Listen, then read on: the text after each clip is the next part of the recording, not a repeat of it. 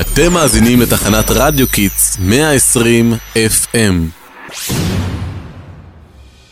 שלום לכם מאזינים יקרים, אנחנו כל בית ספר תורנית מדעית דלת אחת באולפן הקמים של רדיו קיץ. תישארו איתנו כי מיד תקבלו שידור מרתק, אביבים ומחכים, הפסקת שירים קצרה וחוזרים. שמחה רבה, שמחה רבה, אביב הגיע פסח בא. שמחה רבה, שמחה רבה, אביב הגיע פסח בא. שמחה רבה, שמחה רבה. אם יש משהו שבאמת משמח בפסח זה החופשה ארוכה מהלימודים.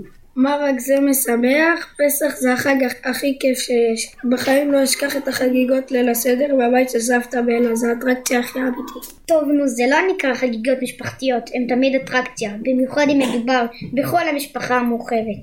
אז בכלל, נגיד אצלנו, מגיעים כולם לסבתא פתח תקווה, מהצפון ומהדרום. אתם לא רוצים לדעת מה הולך שם.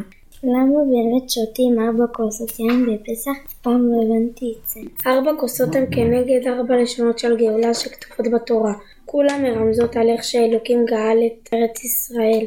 המילה והוצאתי היא כנגד כוס אחת, והצלתי כנגד כוס שנייה, ומי יודע מה ההמשך. ההמשך הוא וגאלתי ולקחתי. כלומר, אלו בעצם ארבע ביטויים שמתארים איך אלוקים הוציא אותנו ממצרים. דיוק, אה, ואל תשכחו את הכוס של אליהו הנביא. נכון, כל השנה אני מחכה לזה, זה מרגש. והוא יושב ומחכה לו, כבר שנים חולם הוא שיזכה לו, על שדה שומר ומחכה לו. אני הכי אוהב את החלק של ארבע הקושיות, ואפילו התאמנתי איך לישון, מה נשתנה בעל פה, ולא מתוך ההגדה, רוצים לשמוע? ברור, אבל לי פדיחות, כן? מה נשתנה? הלילה הזה מכל הלילות. מה נשתנה? הלילה הזה מכל הלילות. מכל מגניב, אלופה, חכי, אני מסריטה אותך ומעלה לטיקטוק, טוב? טוב, אז חכי רגע, עמוד שם ליד הרקע הכחול, זה יצטלם יותר טוב. לבינתיים נזמין לכאן את השיימים הענפים של כיתה ד' אחת, להמשיך את לנו את ליל הסדר אצל סבתא שושנה עם כל המשפחה. שלום לכולם, כאן כיתה ד' אחת. נמשיך בשידור מיוחד שלנו על פסח. היי תהל, מה את עושה? אני מחפשת מקום טוב שאפשר להחביא בו את האפיקומן. אני וכל המשפחה חוגגים ליל הסדר בו בבניין. אתם אומרים, איפה להחביא? אבל צריך מקום טוב. שהאחיין שלי, דני, לא ימצא את זה. חחחה, גם אצלנו גובים את האפיקומן. אצלנו שנה שעברה הייתי צריך להבטיח לאחותי קורקינט כדי שהיא תסכים להחזיר לי אותו. מישהו יכול להסביר לי מה באמת הקטע עם האפיקומן הזה? האפיקומן הוא חלק חשוב מאוד בליל הסדר. הסדר הרי מחולק ל-ארבעה עשר שלבים. קדש, אורחת, כרפס, יקץ. מי זוכר את ההמשך?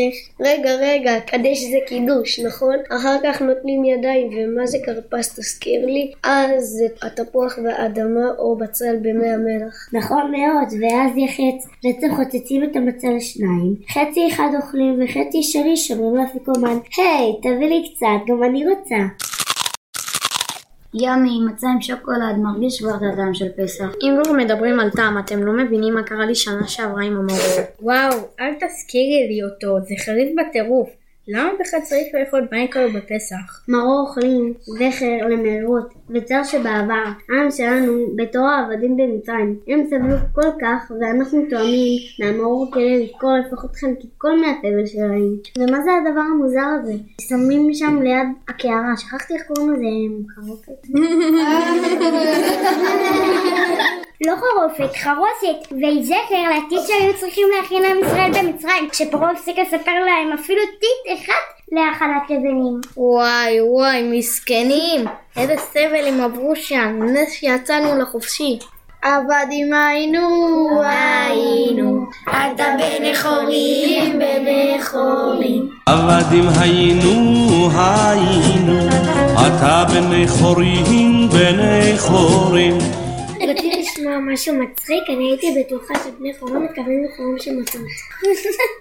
ממש לא, חורין זה מלשון חירות, חופש, ודרך אגב, אם כבר מדברים על המצה, למה בעצם אוכלים אותה בפסח? אחרי מכת בכורות פרעה רץ מהר באמצע הלילה למשה ואהרון ואמר להם לצאת מיד מארצו יחד עם כל עם ישראל. מרוב חיפזון ומהירון הם לא הספיקו להכין קיצה לדרך ולכן אוכלים מצה שהיא בעצם לחם שלא מספיק לטפוח. מצה עשויה מקמח וממים בלבד, נכון? ובשביל שהיא תהיה כשרה ומותר לה להיות בתנור כמה זמן?